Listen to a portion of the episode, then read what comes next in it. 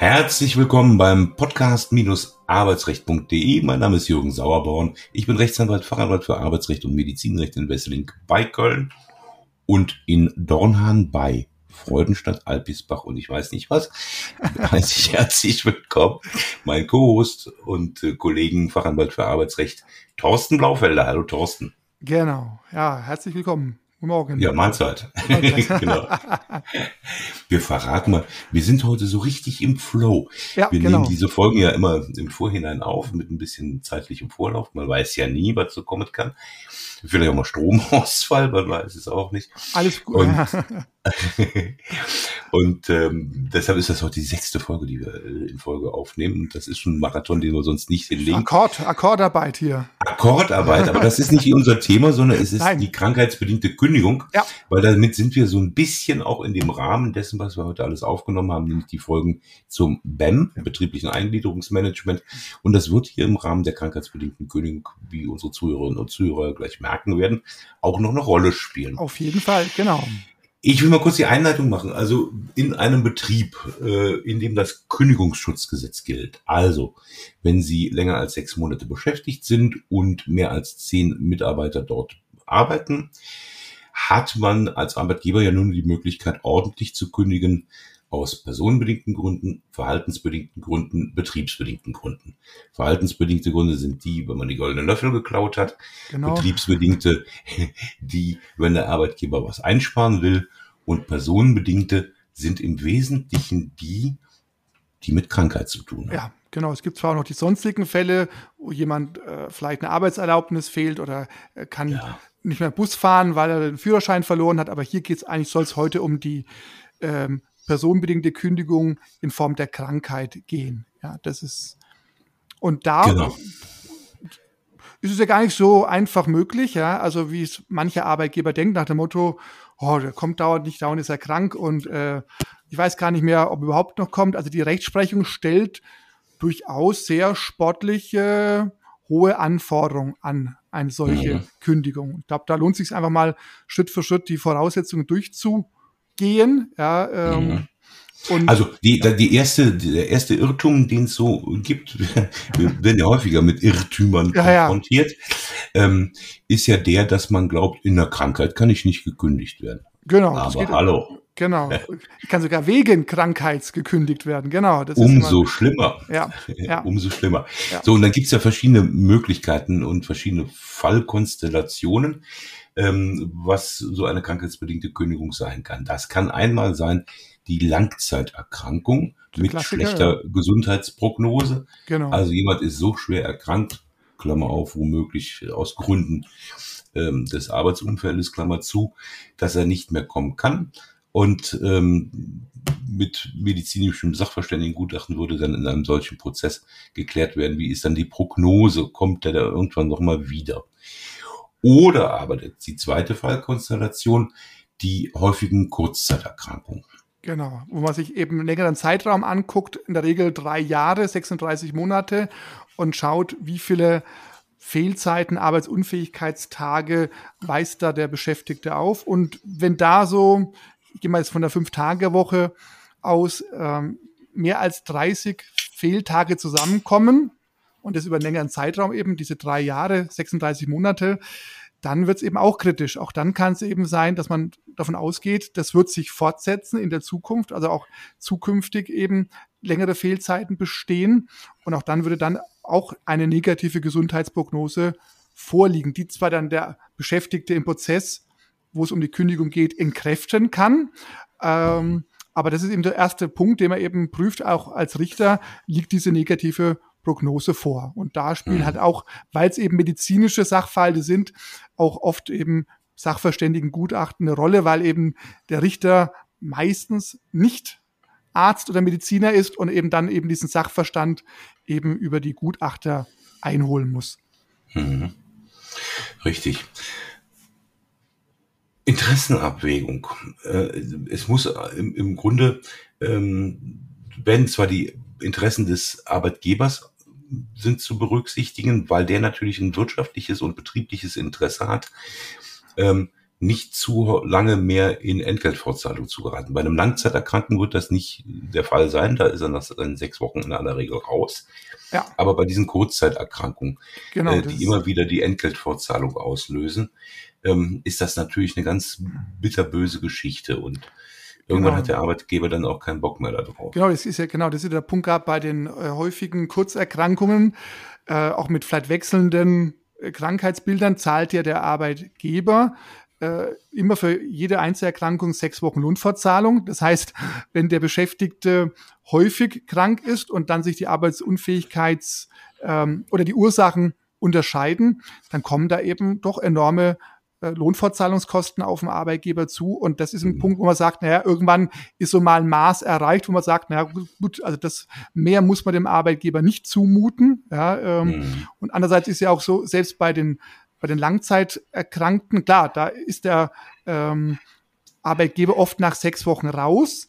Aber auch da ist ja immer die Frage, ja, kommt der wieder, kommt der nicht wieder? Also diese Ungewissheit, äh, muss ich jetzt umplanen, brauche ich eine Ersatzkraft, äh, ja. die ich dann wieder befristet einstellen kann oder nicht. Also wenn eben halt der Arbeitgeber durchaus in seinen Interessen stark beeinträchtigt ist, dann ist es ein Punkt, das geht eben bei der, bei der Prüfung der Voraussetzungen dann zu seinen Gunsten aus. Mhm. Äh, andererseits muss man auch gucken, wie lang ist der Mitarbeiter im Betrieb tätig? Reden wir da von fünf Jahren Betriebszugehörigkeit, von zehn oder von 30 Jahren? Also auch das ist ja ein Punkt. Und jemand, der 30 Jahre beschäftigt ist, ist ja meist auch nicht gerade 45 Jahre alt, sondern vielleicht auch schon 50, 55 oder älter. Also diese Sozialdaten, die spielen bei dieser Interessenabwägung auch eine große Rolle. Na klar, und vor allem auch, oder was heißt vor allem, aber sicherlich auch die Frage, ähm, ob sich der Arbeitnehmer die Knochen für gerade diesen Arbeitgeber kaputt gemacht hat oder die Nerven. Ja, genau. Also auch zu gucken, ne, auch die, woher kommt die Ursache? Ist es eben was aus dem privaten Umfeld oder vielleicht eben Betriebsunfall, ein Arbeitsunfall, der dann vielleicht sogar wieder darauf zurückzuführen ist, dass der Arbeitgeber die, die, die Arbeitssicherheit nicht ordnungsgemäß beachtet hat. Also da wird vieles eingestellt und ähm, nur wenn es eben auch dieser Punkt zugunsten des Arbeitgebers ausgeht, dann ähm, hat der Arbeitgeber Chancen, dass seine Kündigung greift. Aber ich glaube, das Wichtigste, was man an der Stelle nicht vergessen kann, wir hatten es ja in den vorherigen Folgen intensiv uns angeguckt, ist eben das Thema BEM, das BEM-Verfahren. Mhm. Ganz genau. Ich würde aber, bevor wir dazu kommen, noch einen kurzen Einschub machen wollen.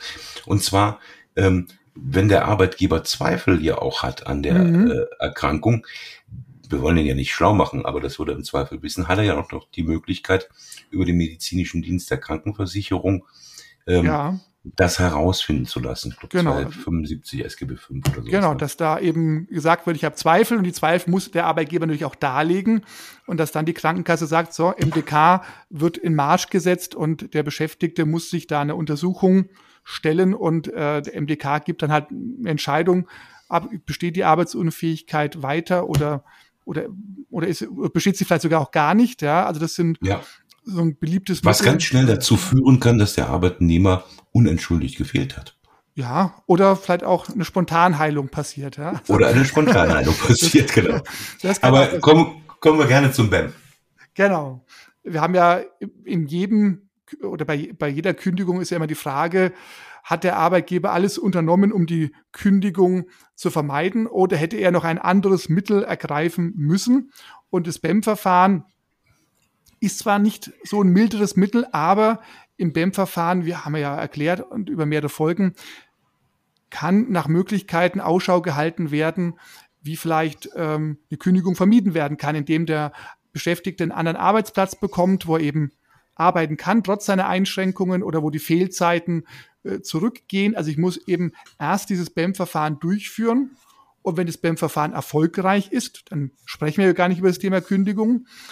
Umgekehrt, der Arbeitgeber, um erfolgreich äh, seine Kündigung durchzubekommen, muss eben dann im Rahmen des Prozesses darlegen, dass das BEM-Verfahren einerseits perfekt durchgeführt worden ist, mhm. aber zu einem negativen Ergebnis. Dann ist dieser Punkt auch ein Punkt, der an die Arbeitgeberseite geht. Und da ist meine Erfahrung die, dass manche Arbeitgeber das Wort BEM das erste Mal im Prozess hören, weil es angesprochen wird. Das ist immer dann, äh, führt dann meistens eher zu einem kurzen Prozess, ja. Oder ja. aber der Arbeitgeber erzählt. Ein Wumsprozess. Genau, Wumsprozess.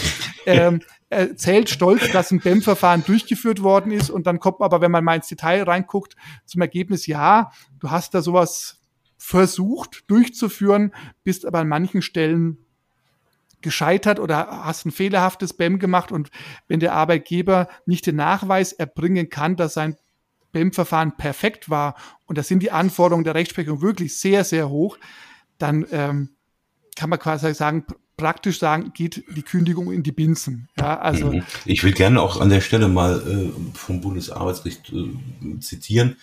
Es muss umfassend und detailliert vorgetragen werden, warum weder ein weiterer Einsatz auf dem bisherigen Arbeitsplatz noch dessen leidungs leidensgerechte Anpassung oder Veränderung möglich gewesen seien und der Arbeitnehmer auch nicht auf einen anderen Arbeitsplatz bei geänderter Tätigkeit habe eingesetzt werden können, warum also ein BEM in keinem Fall dazu, äh, dazu hätte beitragen können, neuerlichen Krankheitszeiten vorzubeugen und das Arbeitsverhältnis zu erhalten. Ja.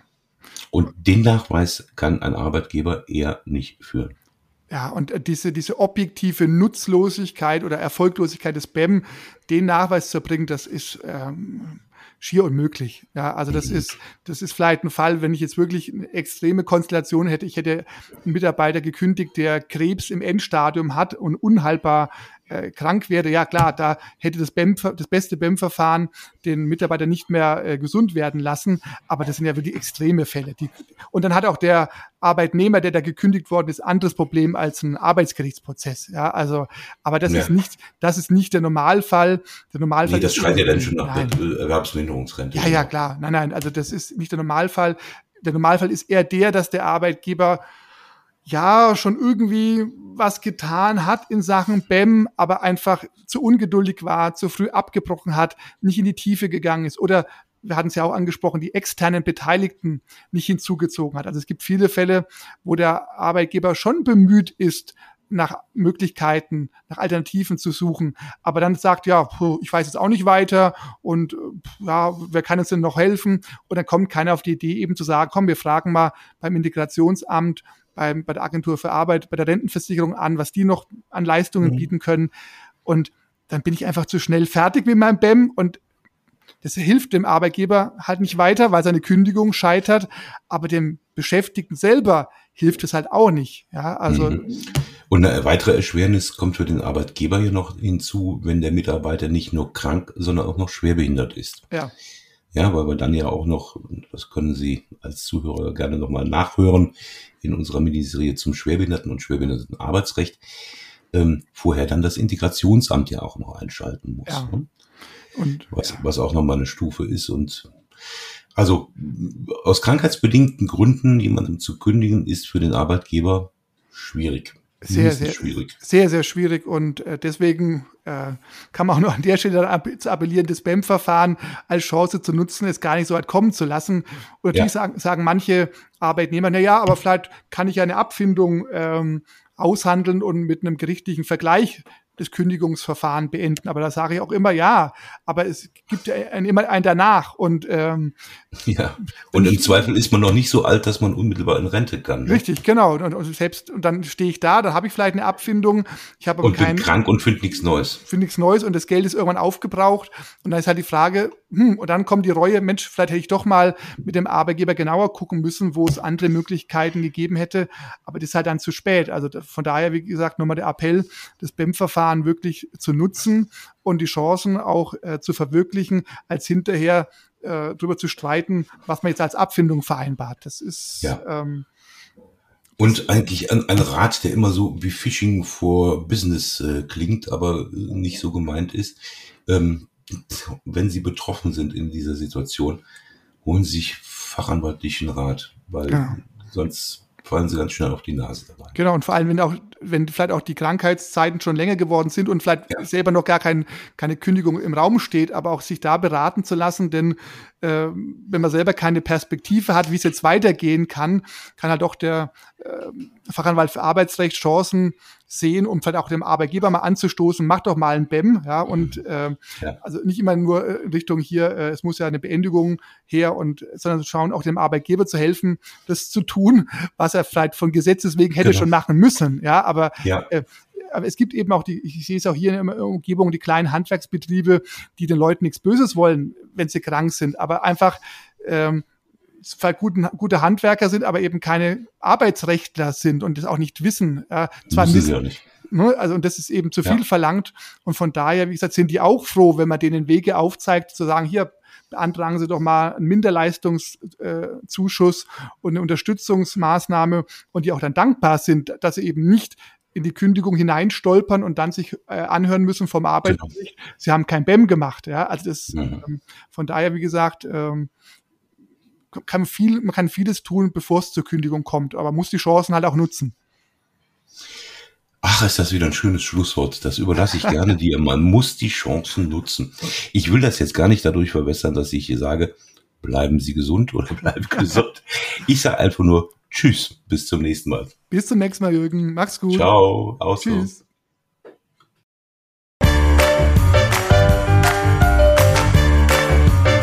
Sie haben eine Kündigung oder Abmahnung erhalten, Ihnen wurde ein Aufhebungsvertrag angeboten oder Sie haben ein anderes arbeitsrechtliches Problem, dann wenden Sie sich gerne an die bundesweit tätigen Kanzleien der Moderatoren dieses Podcasts, die Rechtsanwälte und Fachanwälte für Arbeitsrecht Jürgen Sauerborn oder Thorsten Blaufelder, die Sie im Internet unter www.sauerborn.de oder www.torsten mit th-blaufelder.de finden.